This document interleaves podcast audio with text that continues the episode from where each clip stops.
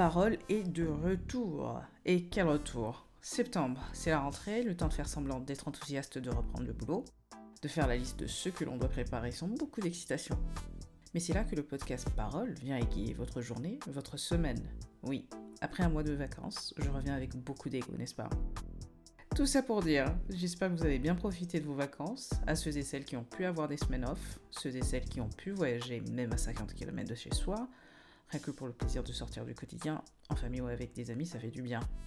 Du coup, avec cet épisode, en faisant référence à la rentrée, j'ai invité Freddy Sabimbona, ancien élève de l'école internationale qui, soit dit en passant, ne m'a toujours pas contacté afin de devenir ambassadrice de l'EIB. Il faut dire que je fais tout pour m'assurer de la prise en charge des études de mes enfants dans cet établissement ou à l'école belge. Celui qui me contacte en premier gagne. Revenons sur Freddy. Pour ceux et celles qui ont habité ou habitent la ville de Bujumbura connaissent la troupe L'Empire et Bouja sans tabou. Personnellement, je connais Freddy au travers de l'EIB et de son engouement pour tout ce qui touche la littérature et la culture. Sur cet épisode, il nous partage ses débuts, ses découvertes et ses mentors. La culture, l'art ont malheureusement été des secteurs délaissés par le pays, mais le fait de voir que quelques personnes ont été des pionniers et d'autres qui continuent à persévérer, ça fait quand même du bien et c'est à nos spectateurs maintenant de les soutenir. Freddy est à la fois acteur, metteur en scène, dramaturge, c'est-à-dire qui écrit des pièces de théâtre, je vous en prie, directeur artistique de Bouja sans tabou. Il a évolué sous la direction de Patrice Fay, père de l'artiste Gaël Fay. Cet été, il a obtenu son diplôme européen en projet culturel management, de quoi présager de belles choses pour le Burundi et dans la région de l'Afrique de l'Est. Freddy est présent sur LinkedIn, Twitter et Instagram. Parole, comme d'habitude, et toujours sur Instagram, en tout cas pour le moment. Spotify, GoodPods, Apple, Google et moi-même Alexandra. Je pense que j'ai toujours mes comptes Instagram, Twitter et LinkedIn.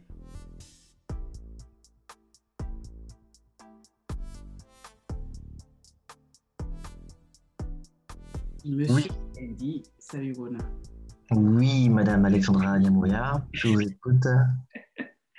vous êtes où? Je suis présentement euh, à Hambourg, euh, en Allemagne, euh, avec ma famille. Voilà, voilà. Et Hambourg, c'est quoi? Hambourg, c'est quoi? Ben, Hambourg, je découvre toujours Hambourg en fait. C'est une ville assez particulière pour moi ben, parce que je la découvre sans cesse en fait. Tu sais, je la découvre sans cesse. Ça fait quoi, à peu près quatre ans maintenant que j'y viens assez souvent, j'y suis assez régulièrement et elle a son charme. Elle a son charme, elle a ses, ses secrets, on va dire. Euh, et, son histoire, une histoire assez particulière. Par exemple, il n'y a pas longtemps, j'ai découvert que le hamburger, c'est le, sandwich que la terre entière aime. Ben justement, ben, vient de Hambourg. Donc, c'était une belle surprise. Tu vois, c'était une belle surprise de dire, mais attends, mais comment ça, hamburger C'est pas américain, non? C'est typiquement d'ici. Typiquement de la ville, d'où Hambourg, hamburger, quoi. Donc, euh, donc euh, non, j'aime bien. J'aime bien vraiment. Non, c'est parce y a une amie allemande qui m'avait dit que Hambourg, c'est pas Berlin, parce que Berlin, c'est quand même là, c'est apparemment c'est sympa quand tu as 15 ans jusqu'à 25. Après, quand tu dois construire une famille, c'est un peu délicat, parce que voilà. Et que Hambourg, non, pas Düsseldorf. Là, Munich, c'est hyper cher. Ouais. Euh, toutes les grandes entreprises. Et Hambourg, c'est vraiment ce côté famille, sympa, euh, villégiature, un peu le style. Euh, le style c'est pour ça que je dis. Euh, oui, oh, non, c'est très très famille, un petit côté bourgeois. Berlin, c'est beaucoup plus artistique. C'est très artistique, Berlin. Les gens, ils sont pas chiés à Berlin. C'est-à-dire, je jure, c'est très, très libre comme ville. Ils s'habillent comme ils veulent. Je veux dire, c'est particulier. C'est particulier. C'est très, très libre. tu sens qu'en Hambourg, c'est encore. Il y a encore la convention. Il y a un petit côté conventionnel encore quand même à Hambourg. D'où un peu le côté famille, je trouve. Ah j'ai failli aller à Berlin juste avant le confinement en mars en plus. D'accord. Euh, peut-être que c'était un signe du destin, on dit, euh, je, voulais y aller toute seule. Mais au niveau, au niveau de ce qu'ils proposent artistiquement, Berlin, c'est impressionnant. C'est super impressionnant, quoi. Euh, on va parler du Burundi déjà. tu dois te présenter, parce que j'ai l'impression que ton parcours est très éclectique, assez atypique d'un Burundais classique, ce que j'aime bien aussi avec Parole. Présente-toi en quelques mots. Freddy Salimona, directeur artistique, acteur, metteur en scène, pour faire bref. Ouais. Bref, dans le sens où euh, je pense le théâtre, le théâtre, euh, c'est quelque chose euh, qui, même si j'aime vraiment tout ce qui touche un peu à l'expression, mais euh, le théâtre reste quand même le cœur un peu de mon travail quoi, et de mon métier. Et on va revenir un peu sur l'école internationale, puisque c'est là où on s'est croisés. Ouais. Qu'est-ce que l'école Parce que j'ai l'impression que tu. Quand je pense à toi, je pense à Kilapi. Et j'aurais même. Oh oui, mais oui, forcément. forcément. Et donc, je me dis, est-ce que c'est lui qui a planter quelque chose? Parce que c'est un, super prof de français, pour ceux qui ne savent pas. Qui était Kilapi pour toi? Kilapi était, euh, Kilapi était un mentor. Kilapi était un mentor. Kilapi était une figure paternelle quelque part, je pense, honnêtement. Euh, Kilapi, euh, Jean Kilapi, comme on l'appelait, était, euh, était quelqu'un d'inspirant, était quelqu'un de charismatique. Je veux dire, il a, il a une grande part, forcément, il a une très très grande part dans, l'amour que j'ai pour le théâtre. Je veux dire, le fait que, par exemple, euh, au-delà du fait que, par exemple, euh, je ne sais pas si tu as la même expérience que moi, moi, pour moi, ma récréation euh, par rapport à tous les cours qui étaient donnés à l'époque à l'école nationale, dès que le cours de français arrivait, c'était une respiration, c'était une récréation, tu sais, je veux dire, parce qu'il avait cette façon d'enseigner qui n'avait rien à voir avec l'enseignant classique. C'était, tout était fait sous forme de blagues, d'humour, euh, c'était une fenêtre sur le monde, quoi, un peu. Euh, sa façon d'enseigner. Et c'était beau, c'était intéressant. Donc, rien que ça, c'était. Déjà, on l'écoutait. En tout cas, je sais que moi, je l'écoutais particulièrement. Quoi. Je ne m'ennuyais jamais dans son cours. Et, euh, et justement, l'idée qu'il a eue à un moment donné, je pense, qui était très brillante et qui, était, qui faisait aussi partie de sa personnalité, je pense, créer une pièce de théâtre en plein milieu scolaire, en plein milieu de l'année, pour dire, les gars, on arrête tout, on va créer une pièce de théâtre. Bah, c'était, excellent, quoi. C'était excellent.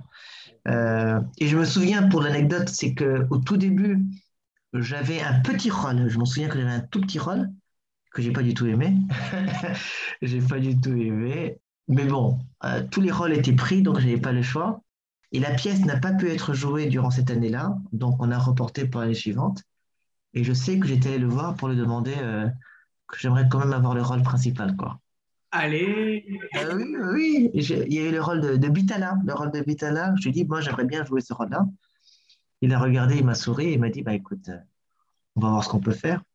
Et je pense que par après, aux mesures des répétitions, bah, il m'a donné ma chance, quoi. Il m'a donné ma chance et, et j'ai pu jouer ce rôle.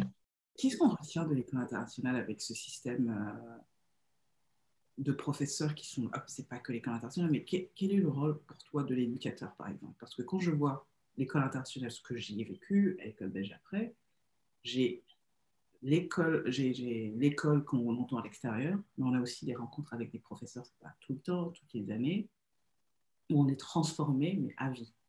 Moi, j'en ai deux à l'école internationale, dont un prof de maths, Dismas. Okay. L'école belge, c'est euh, pétillant. C'était vraiment la kilapi euh, belge qui est là depuis euh, qui connaît mieux le Burundi que mes grands-parents. Tu vois un peu le style. Ils parlent, mais, mais on a appris français avec elle. Ouais.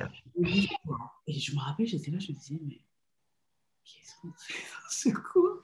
Mais ce qu'elle racontait, ça nous est resté dans l'esprit. Oui. Je sais pas, mais il y avait quelque chose de l'ordre de la famille quelque part, je trouve. Tu sais, c'était l'ordre. C'était les cours, bien sûr, c'était l'école, mais il y avait aussi euh, moi, je sais que les professeurs, en tout cas, en tout cas c'est le souvenir que j'ai, même la direction, que ce soit avec Yvonne, que ce soit même avec celle qui l'a suivi, comment elle s'appelle, celle qui a suivi Yvonne la, la, directrice qui l'a suivi les directions, enfin voilà, mais il y avait quelque chose de l'ordre du suivi. Euh, c'est-à-dire qu'on te suivait. Euh, les professeurs n'étaient pas seulement là que pour t'enseigner, mais ils suivaient ton parcours, je trouve. Ils suivaient ton parcours, ils s'intéressaient à toi, à ce que tu aimais, à, qui tu étais, quoi. Je pense, et c'est pour ça, quelque part, je pense euh, que l'école internationale dont tu parles, voilà, ça, reste quelque part. Ça reste. Moi, je sais qu'il y a pas mal de gens de ma génération, leurs enfants, jusqu'à maintenant, ils les ont mis à l'école internationale, quoi, parce que c'est une filiation, tu vois, c'est une filiation, c'est une question de génération en génération. Et, et donc, oui, il y avait de la qualité, il y avait de la qualité, il y avait, il y avait de la déontologie dans leur façon de faire, tu sais. C'était pas que des professeurs, c'était aussi des éducateurs, comme tu dis tu vois. Euh, et, donc, tout le mérite, oui, je suis d'accord avec toi. Des gens comme Kilapi, des gens comme le professeur de géographie, comment il s'appelle encore? David euh... Valos Valos, Valos Oh, c'est lui qui nous filait des baffes à longueur de journée. Ouais. On en est- Ouais. Donc, tu avais Valos, tu avais Zénon, tu avais, des gens qui s'intéressaient aux élèves. Tu avais des gens qui s'intéressaient aux élèves et qui étaient vraiment là pour, pour les former. Euh, pour les former. C'était beau. Moi, je vais te donner une petite anecdote de, de Kilapi, parce que je ne l'ai pas eu en cours, justement. D'accord. justement des grandes sœurs, mais on avait des feedbacks, des, fois, tu sais, quand tu papotes en euh, à la maison, Ouais. dans les cours. Mais il y avait Nathalie, donc mon aînée. Ouais, ouais. Euh, C'est qui ce mec, quoi? Mais en même temps, alors je vais demander si c'est la même chose pour toi, c'est-à-dire que quand tu as des références de personnes, enfin, on parle de théâtre, on parle de Molière, on parle de. Si on n'a pas une personne qui est déjà réceptive, un, et deux, à la maison qui a cette, cet environnement, cette, euh, quelque chose pour aider à faire grandir cette connaissance. Ouais. Comment ça se... Enfin, je ne sais pas, moi je le dis ça pour après, mais je pense que Kilapi, il voyait quelque chose dans les enfants, parce que moi, il m'a permis, par exemple, de- d'intégrer plus facilement Génie en herbe. Hein, Ok. plus jeune. Ok. Je me voyais devant la récré, il disait petite Niamoya. Je dis quoi? Il vient ici, il me faisait dire, dire des trucs, et j'étais là, mais t'es même pas mon prof, pourquoi tu me parles? C'est incroyable. Ouais, mais je, je, moi, par exemple, je suis d'accord avec toi. Je sais que, par exemple, il y avait quelque chose qui était de l'ordre de la magie avec Ilapi. C'est que tu pouvais passer, euh, on avait peut-être quoi, une heure, deux heures de temps en classe. Et il arrivait que, par exemple, dans la semaine, il n'enseignait pas. Il nous parlait. Non. C'est pas une blague. Demande à qui tu veux. Je sais pas si encore les, les anciens de la, ils nous parlaient pendant une heure ou deux heures sur des sujets euh, d'actualité, sur des sujets du monde, sur nous, sur lui, sur le Congo, sur ses origines, sur qui nous étions. Il nous parlait. Il- Ça partait dans tous les sens, tu vois. Et donc, du coup, bah, tu ne pouvais qu'écouter. Tu ne pouvais qu'écouter parce que c'était pas le professeur classique, tu sais. Il sortait, euh, il sortait, il sortait des règles, tu sais. Il sortait des règles. Il respectait pas les règles. Il, euh, il créait d'autres règles, tu vois. Et du coup, ça devenait intéressant. Et donc, dans ce genre d'éducation, dans ce genre d'enseignement qu'il faisait, euh, la, la parole se libérait. Moi, je me souviens qu'en classe, ben, c'était une cacophonie, c'est-à-dire les gens prenaient la parole, s'exprimaient et parlaient. Et donc, je pense qu'à partir de là, comme tu dis, il arrivait à voir, tiens, euh, tel réfléchit comme ça, tel pense comme ça, tel élève est comme ça, tel élève voit le monde ainsi. Et savoir, il arrivait donc à nous cerner quelque part, tu vois, et à nous cerner, à se dire, ok, tiens, peut-être lui, il est bon euh, au théâtre, lui, il est bon en herbe, lui, il est bon au sport, lui, il est, lui son, son centre d'intérêt est dans là, tu vois. Et du coup, il pouvait après nous guider. Donc, quelque part, oui, c'était un guide. C'était un guide. Bah, du coup, l'un ne va pas sans l'autre. Quel est le, la- le rôle de la famille? Comment, like, Où est-ce que ça a commencé? Parce que lui, il a vu quelque chose, mais est-ce que quelque chose a été planté ou c'est génétique dans votre famille tu euh, Vous êtes tous dans l'expression- l'expression, sorry. Non, non, non, il a, il a, il a, il a, forcément, il a contribué énormément, mais euh, au niveau de la famille, euh, je pense que le théâtre a toujours été quelque chose aussi quand même. hein. Je pense, je me souviens quand j'étais petit, j'allais voir quand même mes frères et mes sœurs jouer, euh, jouer au théâtre, et que ça ne dérangeait pas tant que ça que je faisais théâtre. Tu sais, ça ne dérangeait pas tant que ça. Je devais juste euh, m'assurer de d'y arriver, je crois. je devais juste m'arri- m'assurer d'y arriver, puis. euh, mais ils m'ont toujours soutenu, je dirais. Ils m'ont toujours soutenu. On m'a jamais, on ne m'a jamais dit tiens, ne fais pas ça. Même si des fois, forcément, je pense, euh, euh, ça n'a pas toujours été rose au niveau du théâtre. Tu sais, t'avais, euh, des fois, tu avais des, euh, t'avais des gaps. Tu sais, tu n'as pas de contrat, tu n'as pas de pièce de théâtre, tu n'as pas de tournée, tu n'as pas d'argent, tu n'as rien, quoi. Je veux dire, qu'est-ce que tu veux faire, quoi? Et je sais qu'à ce moment-là, c'était où ma mère venait me voir et me disait tiens, Freddy, tu sais, euh, ton cousin Gaspard, euh, tu sais, il travaille à la banque, là. Et apparemment, c'est pas mal pour lui. C'est pas mal pour lui. Tu devrais peut-être voir, l'approcher. Hein? Ou alors, euh, j'oublierai jamais, j'oublierai jamais ma mère. Jamais- Ah, ça, j'oublierai jamais. Une fois, je suis en pleine répétition. Je suis en pleine répétition à la maison. Je suis en train de crier. J'arrête pas de casser les oreilles de tout le quartier. Et elle, elle vient dans ma chambre elle me, regarde, quoi. Mais je la vois pas parce qu'elle est de dos, tu vois. Donc, elle m'écoute. Elle m'écoute, elle m'écoute, elle m'écoute, elle m'écoute. Et à un moment donné, je termine ma réplique, je termine de faire ma répétition, je me retourne et je la vois. Et là, elle a vraiment, tu sais, euh, comme nos mamans, comme elles savent si bien le faire, avec leur ton, qui me dit euh, Freddy, c'est bien beau ce que tu fais, c'est magnifique, j'aime beaucoup ta façon et ta passion. Est-ce que tu ne penses pas qu'il est temps quand même que tu trouves un boulot? Parce que c'est bien ce que tu fais, mais on appelle ça un hobby. tu pourrais le faire le dimanche.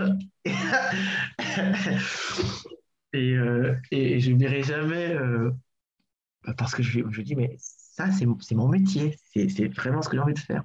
Il me dit, mais oui, mais tu peux le faire, tu peux le faire dans tes heures de loisirs, tu sais. Ben, regarde Gaspard, par exemple. Donc, bref, euh, non, ma famille m'a toujours soutenu, même si je sais que c'est beaucoup plus de l'inquiétude de leur part, en fait, se dire, tiens, et je peux tout à fait comprendre, je peux tout à fait comprendre parce que ben, l'art, c'est pas évident, en fait. C'est pas évident, euh, surtout au Burundi, et même pas au Burundi, je pense même en Europe, même ailleurs, quoi. C'est-à-dire, comme on dit souvent, c'est-à-dire, il y a beaucoup d'appelés, mais peu d'élus dans ce métier. Ça ne veut pas dire forcément que tout le monde va y arriver. Le soutien était là, c'était juste un peu la sécurité de se dire, tiens, est-ce qu'il va y arriver? C'est naïf ce que je vais demander, mais est-ce qu'il y avait déjà des personnes qui faisaient du théâtre euh, comme un travail avant de... Parce que je sais que j'ai un, oncle euh, qui était comédien, donc c'était quand même. Euh, il faisait des tournées et tout. Mais il avait un travail à côté.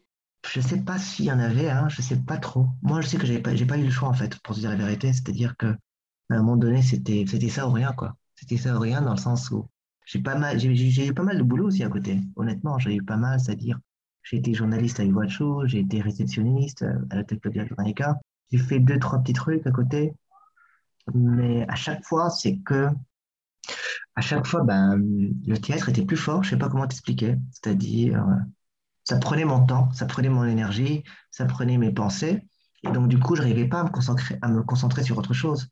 Tu vois, j'arrivais vraiment pas à, et j'arrivais pas à, donner mon meilleur pour autre chose. Je ne pouvais donner mon meilleur que, que, pour, bah, pour, le théâtre, quoi.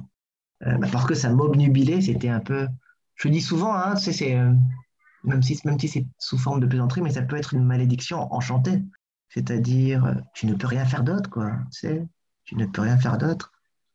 Et it can be a curse, quelque part. Et en même temps, c'est bah, vivant, tu respires, je veux dire, tu, vis, tu vis en fait. Voilà, c'est de l'ordre de la vie.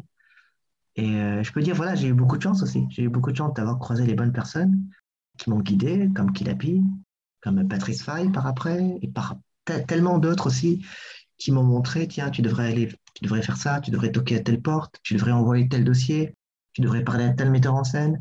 il y a une belle phrase de Depardieu qui dit, euh, euh, que je trouve très très juste, c'est-à-dire bah, le talent, c'est en fait ce que les autres font pour toi en fait. Quelque part, et donc euh, je m'estime chanceux si j'ai pu y arriver et pouvoir juste même jusqu'à maintenant en faire. C'est les, bah, les gens qui m'ont ouvert les portes. Quoi. Il y a du travail, certes, mais c'est aussi des gens qui t'ouvrent des portes. Toujours dans le contexte burundi, parce que ça aurait été différent. Par exemple, ouais. Paris, tu aurais fait le cours Florent, tu aurais été euh, entouré de. Tu, tu, dans un bar ou retrouver entre comédiens. je me rappelle, je, alors je ne peux pas te dire exactement l'année, c'est 2003, 2004, peut-être 2005, où il y avait une pièce de théâtre justement qui avait été euh, écrite par euh, vous avez joué. Et je me rappelle allant à la CCF euh, avec une amie ou deux. Ok, je te donne un peu le contexte. Et en grandi avec TV5, Canal+, et tout, mes références, ça reste quand même Bouillon de culture, euh, ça reste Dick d'or, ça reste Question pour un champion. Donc, même la qualité de ce que je veux voir à Bouloura, elle est quand même un peu plus. Tu vois ce que je veux dire? Moi, je me dis, je n'ai aucune attente. Vraiment, on verra. Si, je m'ennuie, si ça me fatigue, je sors.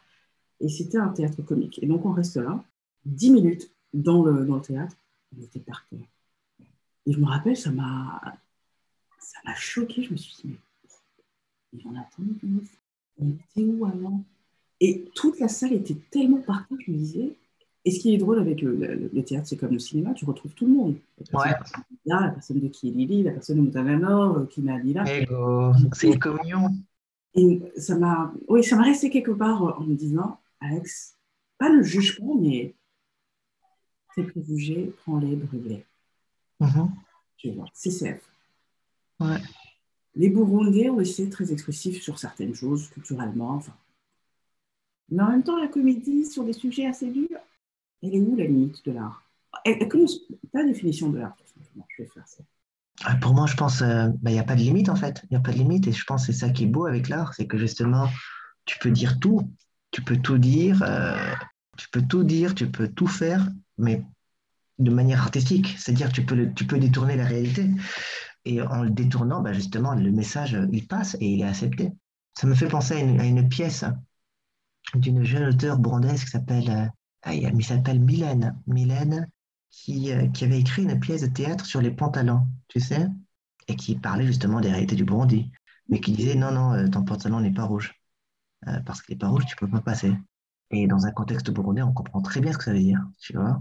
Non, ton pantalon doit être rouge. Mais le, mais, mais j'ai pas de pantalon rouge. Ben, ça n'a pas de pantalon rouge, tu rentres pas. Donc, tu vois, ça, ça, peut être euh, très. Euh, ça peut sembler banal ou alors très simple, mais en même temps, ça dit tout, parce que c'est juste détourné. Euh, la couleur peut être une ethnie, la couleur peut être une, d'une, une forme de régionalisme. Donc, je pense que c'est ça la beauté de l'art, la beauté du théâtre. Enfin, tu peux tout dire, tu peux tout dire. Tout dépend de l'angle que tu prends. Mais pour moi, non, il n'y a pas de limite. Il ne devrait pas y avoir de limite. Est-ce qu'il y a de la peur Enfin, je ne dirais pas de la peur, mais plutôt une, espèce d'appréhension en disant si jamais la personne, parce que c'est comme une blague, hein. peux faire une blague, elle peut être super bien acceptée ou pas du tout, elle tombe par terre, toujours dans le contexte euh, chez nous. Une personne peut être euh, offended, comme on dit maintenant. Je pense, euh, j'ai toujours pensé que le théâtre, c'est, on n'est pas là pour dire aux gens comment penser, tu sais on n'est vraiment pas là pour dire aux gens comment penser, mais on est juste là pour euh, peut-être dire qu'il est important de penser, vraiment. Qu'il est important de penser, qu'il est important de prendre la réflexion sur certains sujets. Donc, euh, je pense que même le rôle de l'art, c'est pas dire ça c'est bien, ça c'est mauvais. On n'est pas dans une question de morale, mais euh, juste se dire est-ce qu'on peut en parler? Déjà Est-ce qu'on peut en parler? Et effectivement, tu as raison, Alexandra, c'est que des fois, tu as certains sujets qui font peur. Je pense, le thème là, qu'on va défendre là d'ailleurs pour la cinquième édition là euh, en 2022. Honnêtement, ça nous a pris franchement beaucoup de temps pour se dire est-ce qu'on y va, est-ce qu'on n'y va pas, est-ce qu'on le fait, est-ce qu'on le fait pas, euh, parce que c'est toujours, ça dépend des sujets, mais ça peut être des sujets très sensibles effectivement, des sujets très sensibles, des sujets personnels, hein, des sujets personnels, des sujets qui, qui nous a marqué quelque part. Mais je pense aussi, c'est aussi ça aussi la, hum, au-delà du rôle de l'art, au-delà du rôle de, l'artiste, mais même du citoyen, de se dire, j'ai envie de parler euh, de mon monde, j'ai envie de parler de mon monde, j'ai envie de parler de ce qui m'entoure, et en l'occurrence, c'est le Burundi, et en l'occurrence, c'est les Burundais, et en l'occurrence, c'est ceux qui m'entourent, c'est mon histoire. comment est-ce que j'en parle? Comment est-ce que j'en parle sans justement, comme tu dis, pas dans le but euh, de choquer, pas dans le but de provoquer, pas dans le but d'amener de mauvais sentiments, mais on peut juste en parler. Déjà, rien qu'en parler, quoi. Tu vois? Et je pense, honnêtement, euh, quand je regarde un peu toute l'historique un peu des artistes au Burundi, il y en a beaucoup qui ont pris ce thème-là. Tu sais, je regarde un peu, que ce soit même au niveau de la musique, tu sais, au niveau de la musique, au niveau. Il y a toujours eu une beauté. Euh, euh, regarde par exemple, je vais te faire rire, et tu vas voir à quel point tout est politique Burundi. Tu vois, je veux dire, euh, même par rapport à, des trucs qu'on ne se rend pas compte. Il n'y a pas longtemps, je faisais une recherche sur euh, les tambourinaires, les tambourinaires du Burundi. Je suis tombé de ma chaise quand on m'a expliqué, et je, suis, je peux te parler que la plupart des Burundais ne le savent pas. En tout cas, moi, j'étais surpris de me dire, tiens, un, je ne le connais pas, j'ai plus de 35 balais et je ne connais pas cette histoire. Tu vois, quand les tambourinaires, ils prennent le bâton, ils m'ont guetté, oui, oui. ce mouvement. Ce mouvement, ça a une signification énorme et profonde. En gros, je ne sais pas si toi tu étais au courant, mais en fait, ça, c'est par rapport en fait au moment où Moïse Gisavo a été caché par Abatimbo, Abatimbo, qui sont les tambourinaires issus de Giyosha, pendant qu'il fuyait justement les Allemands. Euh, il fuyait les Allemands qui le recherchaient pour justement euh, sept ans, sept ans de guerre entre l'Allemagne et le Burundi à ce moment-là. Et donc ceux qui l'ont caché à ce moment-là, Navatimbo. Les Allemands sont arrivés, ils l'ont pas trouvé. D'accord? Ils l'ont pas trouvé du tout parce que justement les tambourinaires de Giyosha l'ont caché à ce moment-là. Et à ce moment-là, il y a eu un pacte entre Moïse et et les tambourinaires pour dire que voilà, we are together in this story forever. Ce qui se passe, c'est qu'ils ont instauré ce mouvement, si je ne me trompe pas, et qui veut dire sur, la, sur notre tête, on ne dira jamais où est caché le roi. Never. On ne le dira jamais, jamais de chez jamais. Et c'est ça ce que ça veut dire. Can you imagine, tu vois? Et donc, rien que par rapport à ça, tu vois, par rapport au tambour, par rapport à tout ça, il y a tout, il y a tout, il y a, tellement de rites, tellement de traditions qui renferment une poésie, qui renferment une histoire dont on n'est pas au courant. Et c'est fort. Et c'est très, très fort. Donc, euh, t'imagines l'impact politique qu'un tambourineur peut avoir On pense que c'est faire du tambour. Non, ce n'est pas que faire du tambour. Ça dit des choses. Ça révèle qui on est. Ça parle de nous, ça parle de notre histoire. Tu vois? Le drame, c'est qu'on n'enseigne pas ça, encore une fois. Le drame, c'est qu'on n'en parle pas, on ne transmet pas. Et, euh, et c'est problématique. Mais à la limite, j'ai même envie de se poser la question est-ce que tu vas faire tes recherches? Quelles sont ces. Euh, tu vas à l'Université du Burundi par, bah, par, exemple, ce qu'on fait, euh, c'est les rencontres. Par exemple, on fait beaucoup de choses là par rapport aux rencontres. On rencontre beaucoup d'historiens, beaucoup de gens qui s'intéressent à la culture, beaucoup de livres aussi. On, lit pas mal. C'est-à-dire que, par exemple, pour le sujet, euh, la quatrième édition, c'était théâtre et histoire. On s'est énormément intéressé à l'histoire de Bujumbura. Et rien aussi, rien, rien aussi que par là, tu tombes des nues. Euh, parce que tu réalises encore que tu ne connais rien du tout, mais rien. Et donc, euh, et donc euh, surtout, voilà, on a encore la chance d'avoir des gens qui connaissent cette ville, qui connaissent notre pays. Et donc, on a organisé pas mal de rencontres, un peu comme ce qu'on fait maintenant avec la cinquième édition. On rencontre beaucoup, beaucoup de gens et qui nous en parlent. Et donc, à force de nous en parler, ou alors à force de nous donner des références, ben, on continue nos recherches. Et donc, on, on essaie d'apprendre sur nous j'ai envie de dire, quand j'ai euh, quand j'ai vu Sans tabou, ça m'a pris un temps. J'ai fait, oh, c'est quand même drôle parce que sans tabou, en sachant que la culture burundaise est remplie de tabous. D'accord, on commence là déjà. Euh, là. Alors, je ne sais pas ta connaissance, j'imagine qu'elle est bien plus que la mienne, mais le, je vais dire le peu, non, mais le, moi j'ai grandi avec ma grand-mère, on était voisins, euh, j'ai voyagé à l'intérieur du pays, c'est la deuxième ville du pays, c'était Ngozi. Et, et, du coup, j'ai un rapport, par exemple, avec la terre qui est très différent peut-être de, de l'enfant du Bujumbura moyen. Tu vois, on a une ferme, des vaches. Moi, j'ai très, j'ai adoré ce, ce, truc où, voilà, cette, euh, mais en même temps, je sais que il y a pas beaucoup de choses qui sont dites. Vraiment, dans le non-dit. Toi, tu ramènes ce côté de on va s'exprimer. Et là, je dis, c'est on, frappe où? Mais en fait, ça vient, ça, bah, ça, vient justement de ce désir, justement parce que justement, on a cette culture qui est pas mauvaise du tout et qui est très très bien. C'est-à-dire, euh, on, on, a une culture de réserve, on a une culture de non-dit, on a une culture où les choses ne sont pas dites. On voit comme on dit, les larmes d'un Burundais dignes de ce nom doivent couler à l'intérieur, dans son ventre, enseigne la sagesse ancestrale. Mais il y a aussi, je comprends tout à fait, c'est très très digne, c'est très très beau mais tu as aussi le côté, euh, euh, tu as aussi le revers de la médaille. Et le revers de la médaille, c'est que tu as aussi une génération qui grandit sans avoir de repères ou sans trop savoir qui ils sont, tu vois, sans trop savoir qui ils sont, sans trop savoir d'où ils viennent, euh, ni où est-ce qu'ils vont, tu vois, justement parce qu'il y a une culture de réserve, justement parce qu'il y a une culture de lundi. À quel moment on transmet? À quel moment, à quel moment il y a une filiation? À quel moment justement l'histoire passe de main en main? Tu vois? Et surtout, quelle histoire? Euh, Est-ce que c'est une histoire commune? Est-ce que c'est quelle histoire? Quelle mémoire? Donc, il y a tellement d'interprétations par rapport à cela. Il n'y a pas longtemps, on a fait une rencontre euh, euh Bouja sans tabou avec euh, Perpétue Migada, euh, et, son, et le, le, thème de sa rencontre, c'était les savoirs ancestraux à travers les mémoires. Super intéressant. On est tous tombés par terre. Elle a commencé sa rencontre en disant, déjà, rien qu'en commençant en disant que la culture burundaise est avant tout une culture végétale. C'est-à-dire, euh, tu vois, euh, tout le monde maintenant est en train de recourir à l'écologie, alors que nous, depuis des millénaires, l'écologie, c'était nous, on savait quoi. Je me souviens qu'il y avait un jeune, à ce moment-là, qui avait posé une question qui était assez pertinente pour dire, mais, mais on n'y connaît rien, nous. C'est un jeune de 20 ans qui a levé la main, qui a dit, mais pourquoi tout ça? Pourquoi est-ce qu'on ne nous enseigne pas tout ça?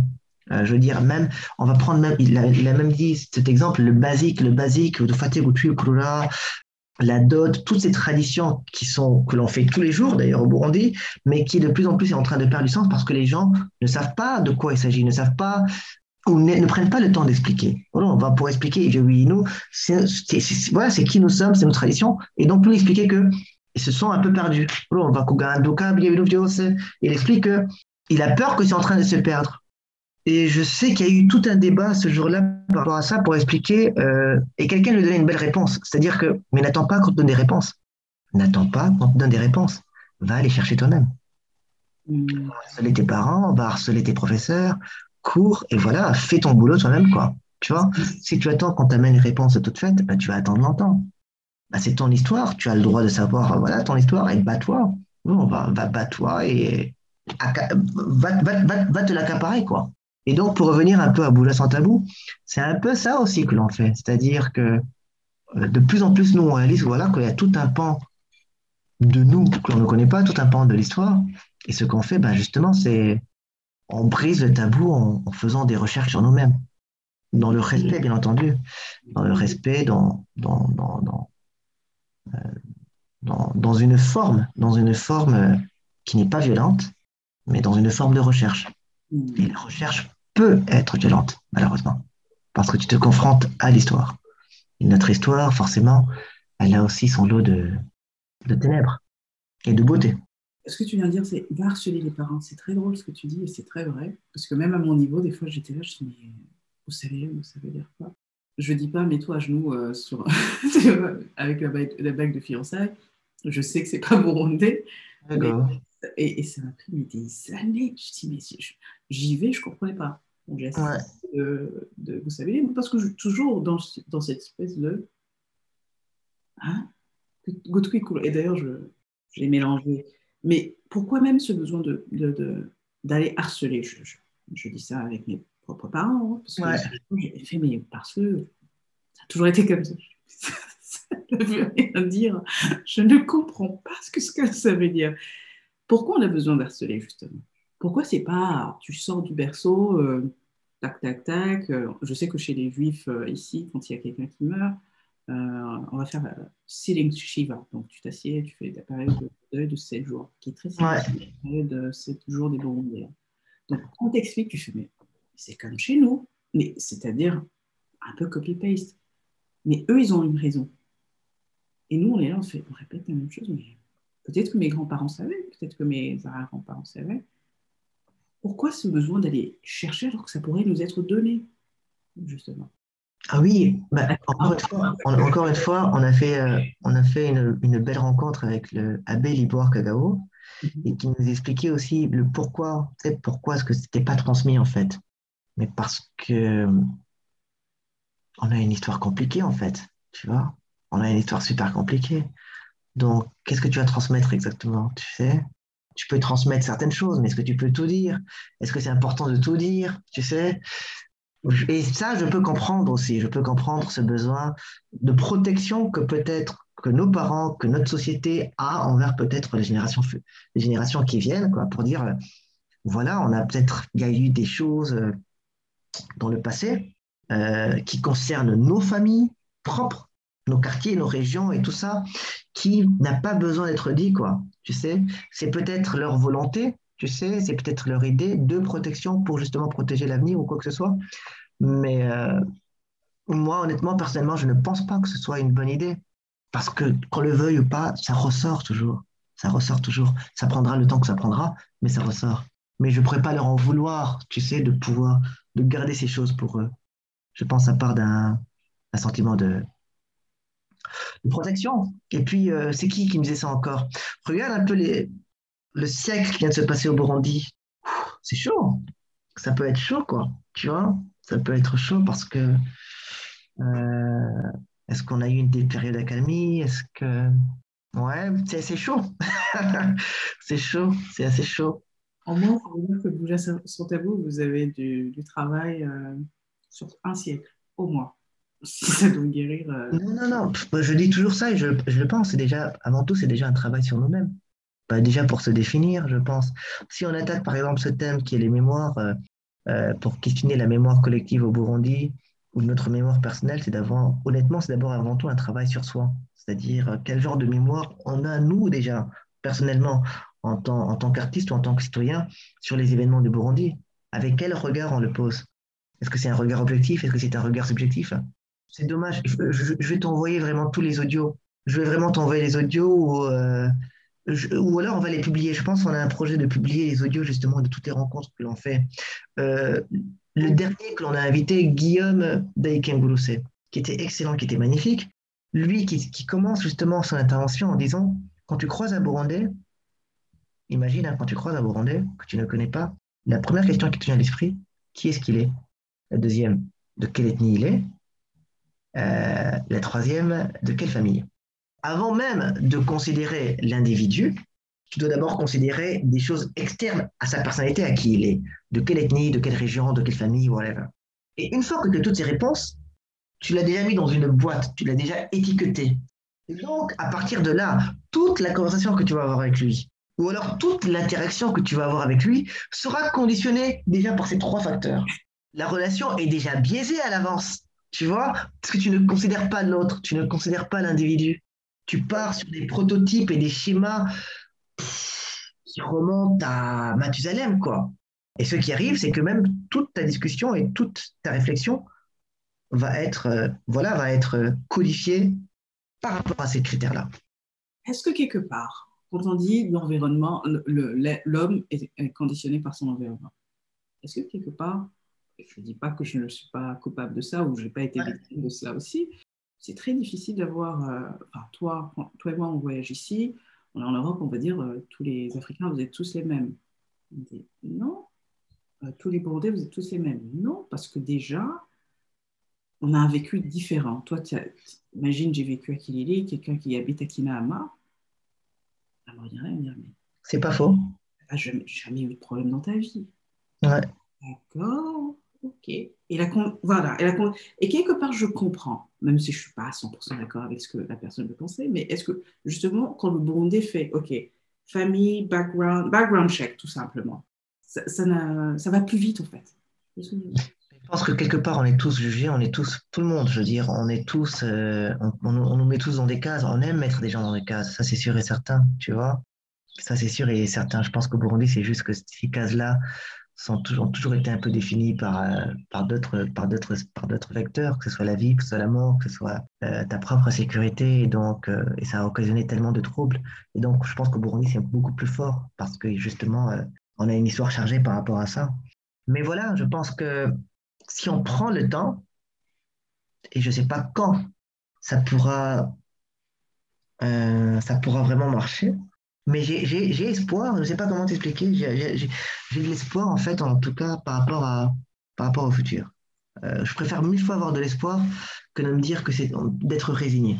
Je pense, euh, et c'est un peu ça le travail dont je parlais sur soi. Tu vois, par exemple, avec la cinquième édition ou la quatrième, cette recherche continuelle qu'on a sur soi, c'est de se dire, ok, on en est arrivé là, mais est-ce est-ce qu'on est conditionné pour que ça continue comme ça?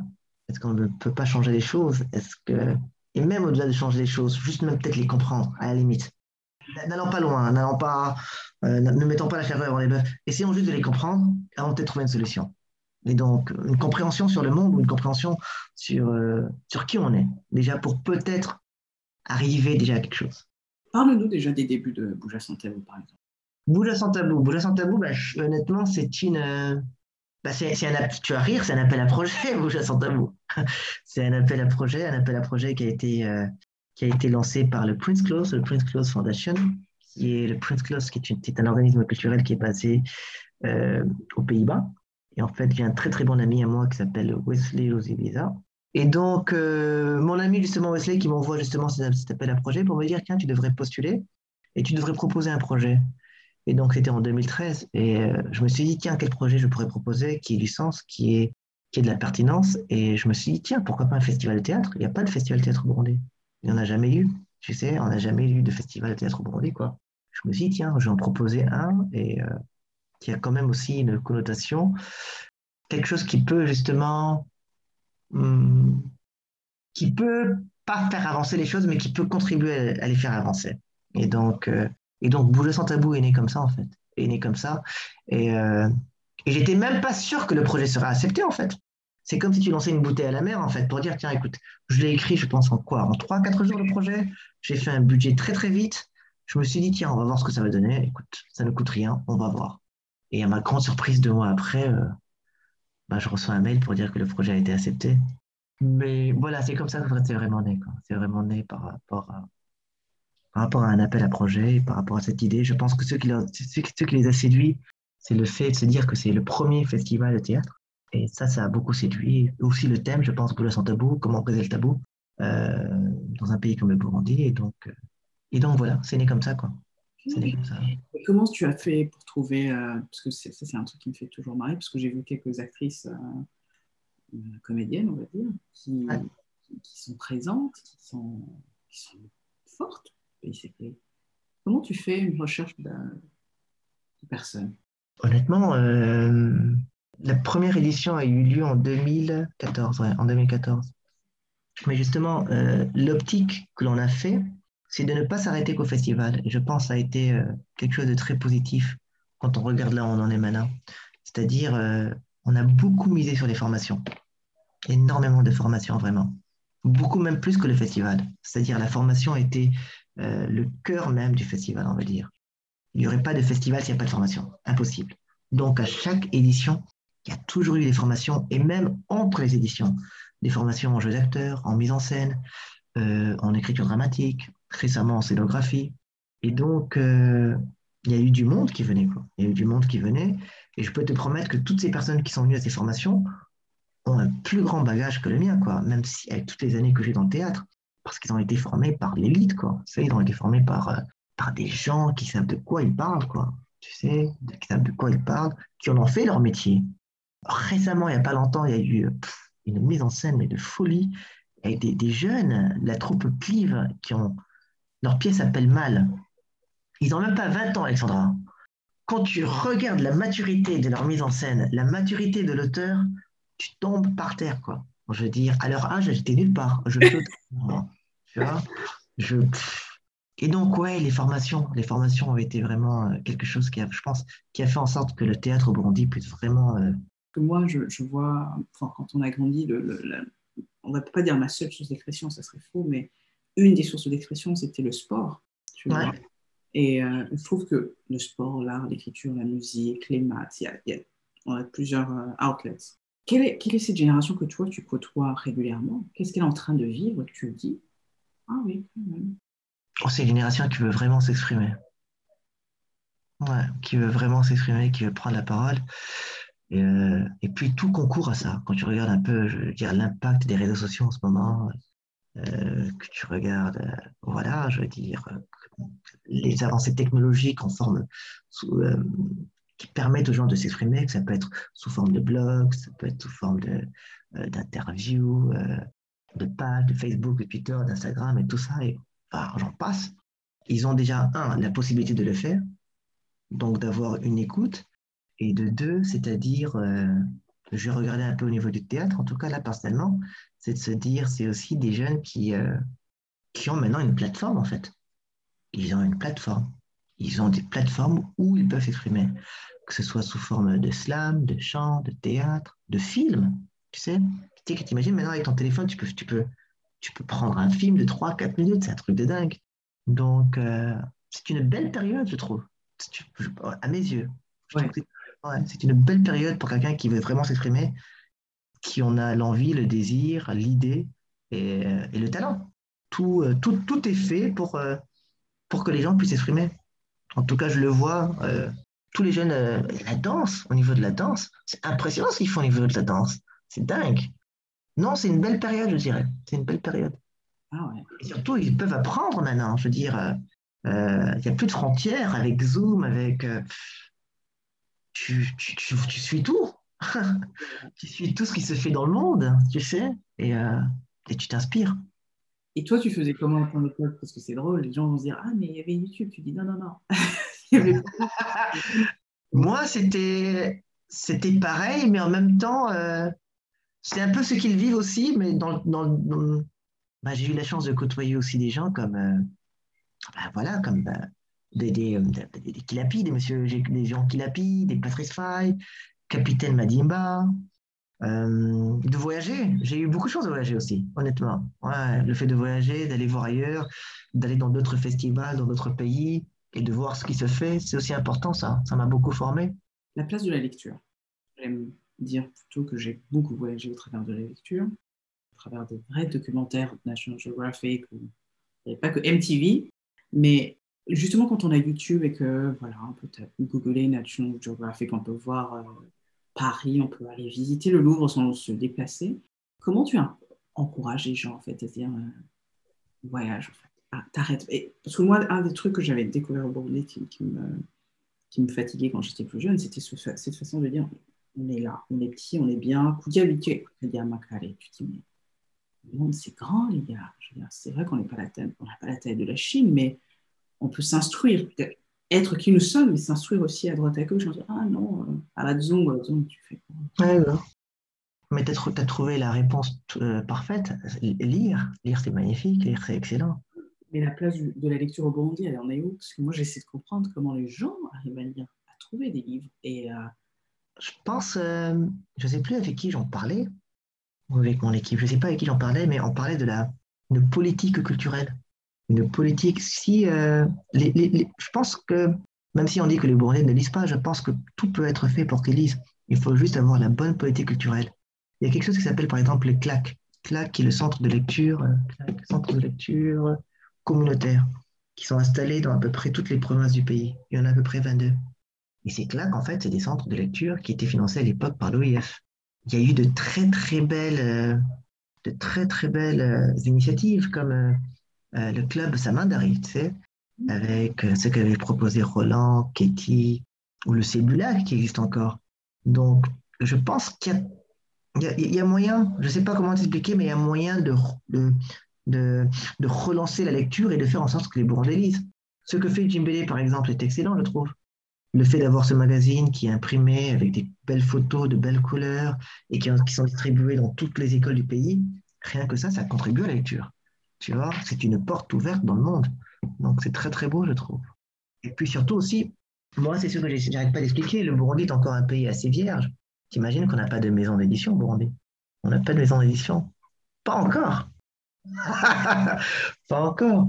Mais donc, euh, tout peut être fait dans ce pays pour, euh, pour avoir des avancées drastiques dans le futur.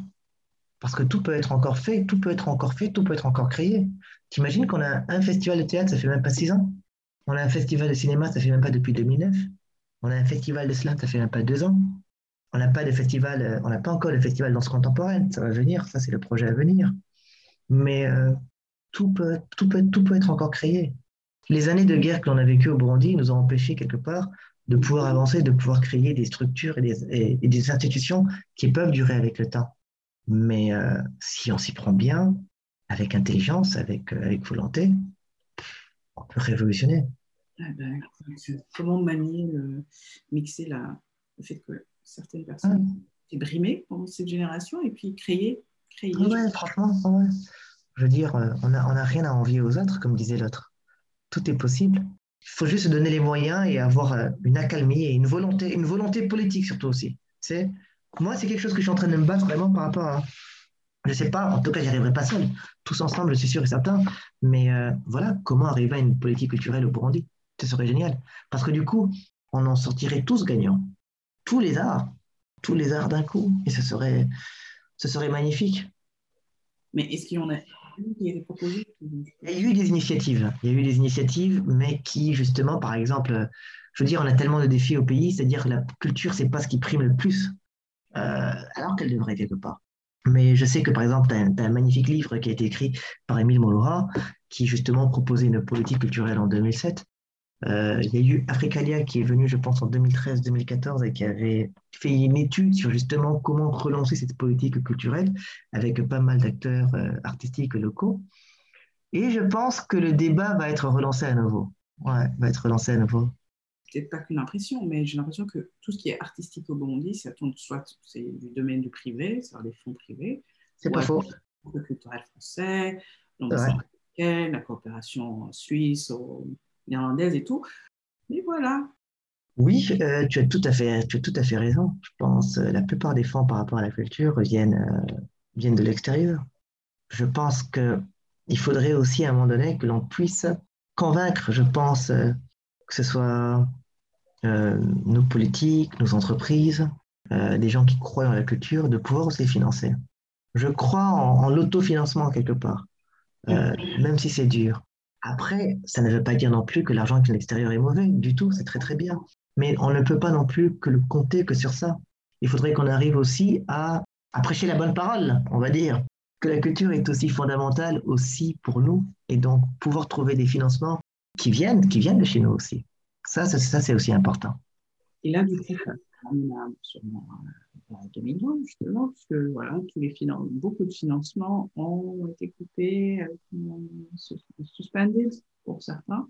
Quand on vit de l'aide extérieure, c'est très difficile. A géré le, le, Covid à sa manière. Comment vous, Bouja, vous avez fait Bouja sans tabou, vous avez pu continuer, vous avez posé, enfin, comment a été, euh, été perçu le, la COVID, le, COVID? On a, eu, beaucoup de chance, honnêtement, nous. On a eu beaucoup de chance parce que justement, on avait clôturé la quatrième édition.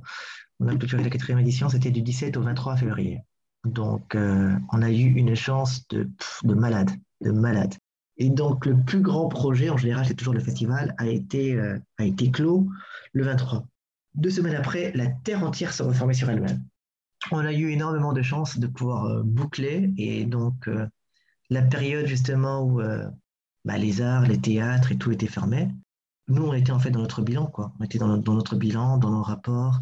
Et donc, on a eu énormément, énormément de chance. J'en connais d'autres où justement, c'était pas évident parce que c'était en plein milieu ou alors c'était au début. Ah Quelle est la place de la femme dans votre environnement? La place de la femme est fondamentale.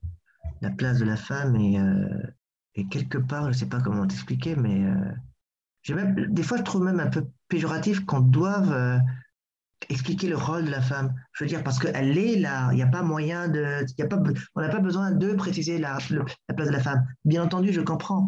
Mais euh, par rapport en tout cas à notre théâtre, si on regarde bien, il n'y a, y a, pas, y a pas photo. Il a pas photo. Euh, rien qu'à bouger sans tabou, je pense. D'ailleurs, je pense qu'on est, on est en train de se faire. On est en train de se faire laminer par les femmes en ce moment. Elles ont, c'est-à-dire par rapport à par rapport à la régie, par exemple, que ce soit la régie, l'administration, elles sont présentes. Et je pense, voilà, moi, ce qui m'énerve le plus, c'est toujours, on prend les gens pour leur qualité et leur talent, indépendamment qu'ils soient des hommes ou des femmes.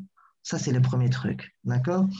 Après, bien entendu, je pense que par rapport à l'histoire et par rapport à l'évolution, je pense ce rôle-là, et c'est pour ça que la phrase est importante, c'est-à-dire euh, n'a jamais été donné aux femmes. Et donc, oui, forcément. Mais euh, dans le théâtre, et quelque part, je ne sais pas pourquoi dans le théâtre, je pense, elles sont, je pense, il y a beaucoup plus de femmes que d'hommes, je trouve, dans le théâtre par exemple. En tout cas, au Burundi, je trouve. Rien qu'à Bouja sans tabou, là, par exemple, si je regarde bien, au niveau, même du staff, il y a beaucoup plus de femmes que de mecs. Euh, notre régisseur, euh, en général, la régie, qui est un, entre guillemets, on appelle ça un métier un peu d'homme, bah, par exemple, c'est une, c'est une, c'est une, c'est Dorine, Dorine qui s'en occupe, Dorine Elika, Dorine Elika, et qui impressionne tout le monde parce que elle, bah, nous, euh, à un moment donné, on a besoin de se poser. Elles, non. elles, non, du tout. Elles, sont impressionnantes. Donc, euh, non, non, elles ont une grande place. Et puis, euh, puis je trouve qu'elles prennent de plus en plus de place dans les arts et c'est très, très bien. Ok. Peut-être des, pièces qui, pourraient encourager qui pourraient parler, je ne sais pas, de la condition féminine. Ouais, mais on en, a, on, en a, on en a fait une justement qui avait été on avait une qui avait été écrite par Laura, Laura Sheila Nangoma, une belle pièce qui s'appelait Ondikazi, où justement elle, euh, elle retraçait un peu l'historique de la femme au Burundi. C'est-à-dire, euh, le, quel est, quel est euh, je ne vais pas dire le cliché, mais quels sont les clichés quand la femme burundaise, c'est-à-dire par rapport à l'histoire? C'était un peu violent. C'était un peu violent dans le sens où tu avais des expressions, as des expressions d'antan, je veux dire, sur la femme justement, sur comment a été considéré, c'était quoi son rôle. Donc la pièce a été jouée, euh, on l'a jouée, je pense qu'on compte même peut-être la rejouer. Euh, on l'a jouée un peu partout et on l'avait vraiment jouée expressément dans les bars. Oh, ok. D'accord. Vous savez vous faire des amis, vous ben, Énormément, on aime beaucoup ça. On aime énormément se faire des amis. Ah oui, d'accord. Et la réception, c'était une femme derrière le fourneau. Qu'est-ce qu'elle vient de nous casser les couilles? Pardon. Ah. On est en train de siroter notre bière tranquille. je suis elle se retrouvait. Oh Oh mon kiff là. Ah ouais. Non, donc, euh, Mais non, la réception a été bonne. La réception a été bonne parce que du coup, un peu ben, dans notre genre, c'est toujours ce qu'on fait, c'est-à-dire briser le tabou. quoi. On, mm. va là où, euh, on va là où sont les gens. quoi. Et en l'occurrence, le bar, c'est un peu l'endroit du machiste, on va dire entre guillemets, burundais. Donc, euh, ben, on, se ramène chez toi. et on te dit ce qu'on a à te dire. C'est drôle parce que j'ai fait un live euh, la semaine dernière avec Madame Arouri qui, qui, qui, a été politique, femme politique et tout, dont le mari était quand même propriétaire de bar. Donc je lui dit comment ça se fait? Parce qu'elle fait non, mais on en a un peu rigolé, mais je disais, mais c'est après toutes ces années, ça reste cliché, les femmes derrière. Mais bon, ça c'est d'autres sujets. Est-ce que vous faites des tournées à l'intérieur du pays? On en fait, mais ça dépend des financements, honnêtement parce que ça a quand même, ça, ça quand même un coût. Je sais que la deuxième édition, on avait été à Gitega, la troisième aussi, la quatrième, on n'a pas pu, on n'avait pas assez de fonds. Mais l'intérieur du pays est un projet qui nous tient très, très, très à cœur. Euh, parce qu'on a réalisé que même la réception par rapport aux pièces de théâtre euh, est tout à fait différente. Il y, a, un vrai besoin là-bas. Il y a un vrai, vrai, vrai besoin. Les gens ont vraiment envie d'écouter quelque chose. Il n'y a pas grand-chose qui se passe aussi. C'est un peu dommage. Donc l'idée dans le futur, c'est de beaucoup plus. Bujumbura, c'est très très bien, ça peut rester le siège, ça peut rester la base, mais de pouvoir justement faire en sorte, euh, voilà, de se produire et et de, faire du théâtre ailleurs. Et pourquoi pas, même encore mieux, de développer le théâtre dans ces provinces et dans ces régions. Il y a déjà quelques compagnies à Gozé et à Gitega, une compagnie de théâtre, mais bon, faut, faut qu'ils se produisent plus. En tout cas, l'idée et l'envie est là. Non, non, c'est très important. Il faudrait, faudrait, faudrait, démocratiser les arts et que tout ne se passe pas qu'à Bujumbura. Ce serait une très, très grande erreur. Et vous faites des tournées en Europe, chez les Burundais Quand l'occasion se présente, oui, oui, oui. On a bah, justement la pièce dont je te parlais, Les 100. Bah, quand on avait joué en Belgique, il y avait pas mal de Burundais qui étaient venus la voir. Donc, c'était cool. C'était cool. On a joué en Allemagne aussi, quand même. En Afrique aussi, quand même. En Afrique, au Burkina Faso. On a de très, très bonnes relations avec. Euh, la qui est un très très grand festival. Et l'idée, je pense, c'est ce qu'on essaie de faire maintenant le plus, c'est de trouver des, euh, d'établir vraiment des connexions entre dans, dans, la région, dans la région qui s'appelle dans les Grands Lacs, c'est-à-dire en Afrique, euh, les routes de soie. Tu sais, tu connais l'expression la route de soie, voilà. Et essayer de faire ça au niveau de la culture, parce qu'on a besoin des autres fondamentalement. On a besoin des autres pour grandir, on a besoin des autres pour apprendre, on a besoin des autres pour se remettre en question. Et c'est très très important quoi faut, faut pas qu'on euh, euh, faut se remettre en question, se déformer, je dirais. Dans la zone East Africa, justement, c'est intéressant que tu reviennes sur ça, parce que nous, on fait partie quand même de, la francophonie, le Rwanda-ish, on va dire, et la zone, elle est anglo-saxonne. On fait partie, Burundi fait partie de la fondation Commonwealth, pas l'organisation, mais fondation, un truc comme okay, ça. D'accord. Mais est-ce que demain, quand vous faites vos pièces de théâtre, on va les faire en anglais, en swahili, en, en kirundi Oui, tout à fait. Euh, c'est vraiment le but et le projet. On a déjà commencé d'ailleurs avec la quatrième édition. Euh, il y a eu des pièces qui ont été jouées à Buyenzi, c'était joué en swahili par exemple. Euh, donc justement, voilà. On, on, essaie vraiment de jouer dans toutes les langues, dans toutes les langues qui, qui peuvent parler aux gens. Il y a une pièce qui est venue de Malawi, elle a été jouée en anglais par exemple. Et donc, l'idée aussi est là, quoi. C'est-à-dire, même si on ne parle pas la même langue, pouvoir quand même se rapprocher. Je trouve que c'est un peu con et dommage qu'on a un pays voisin comme la Tanzanie, ou comme l'Ouganda, ou comme le Kenya, et de se dire que parce qu'on a un problème de langue, qu'on ne peut pas se rapprocher. Je trouve que c'est vraiment, vraiment, vraiment. Euh... De what Je sais pas, de loin. Alors que c'est ton voisin qui est à côté, tu sais. T'es là, mais juste parce que tu parles pas la même langue. Attends, c'est con. Euh, donc, c'est vraiment ça l'idée. Euh, même si l'anglais, et d'ailleurs, même, attends, l'anglais commence à même à venir à Bujumbura quand même. Et c'est de créer, c'est de créer peut-être des plateformes pour ce public-là. On a quand même pas mal de Kenyans, pas mal d'Ougandais aussi qui vivent au pays. Ça peut former un public, ça peut être un public. Et ça peut aussi une façon aussi de, bah, de développer la langue. D'autant plus, encore une fois, si on doit revenir à la technologie, moi je le vois de plus en plus en Europe et même dans certains euh, pays, c'est-à-dire que tu peux faire des sous-titres. C'est pas le top pour une pièce de théâtre, honnêtement. on, fait avec. on va faire avec. Qui fait quoi? Tristan et Isolde euh, en allemand? J'ai eu un mal de tête. Hein. J'ai dit. je les ai captés après 30 minutes. Donc, euh, j'ai fait. D'accord. Bon, je sais. c'est pas évident. C'est pas évident. Non, j'ai pas compris. Euh, non, c'est pas évident. Mais bon, ça, ça, reste une solution, quoi. En tout cas, le potentiel est là, parce que les êtres humains sont encore là sur, sur, le continent, les gens sont passionnés. Et euh, une question qui peut paraître aussi, comment on peut vous aider?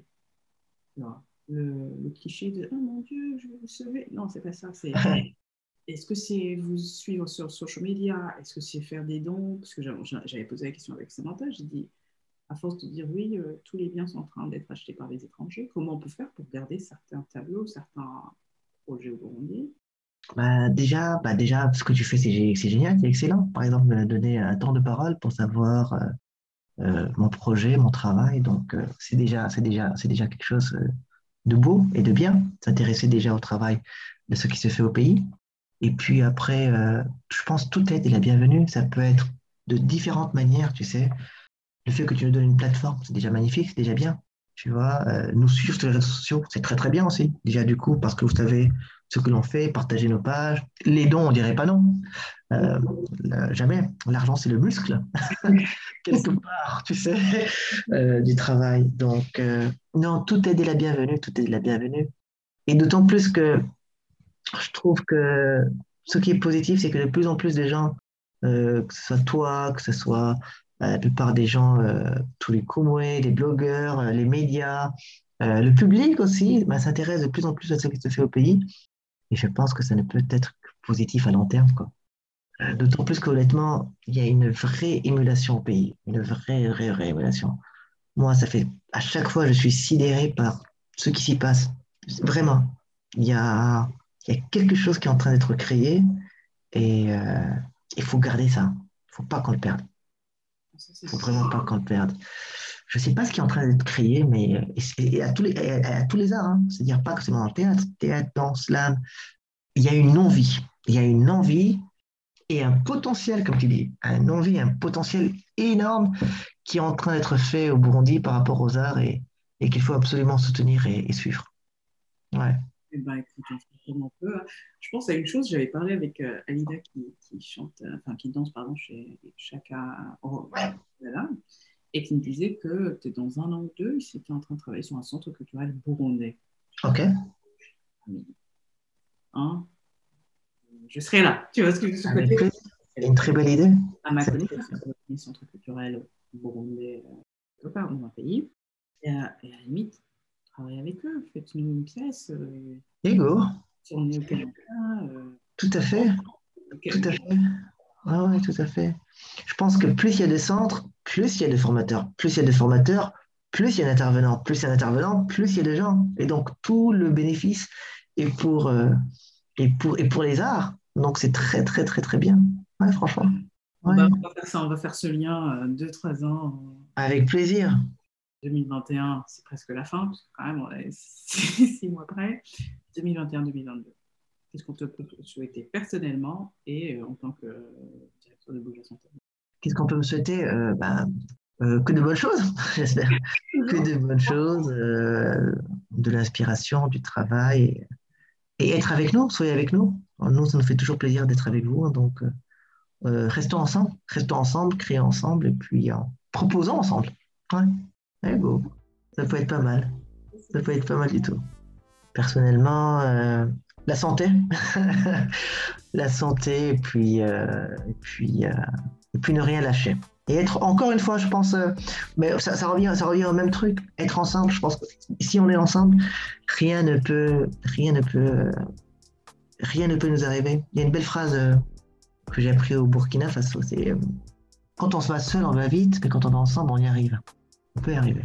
Permet de te nommer ministre de, je ne sais pas, porte-parole du ministère des Arts, quelque chose de Burundi. Avec plaisir.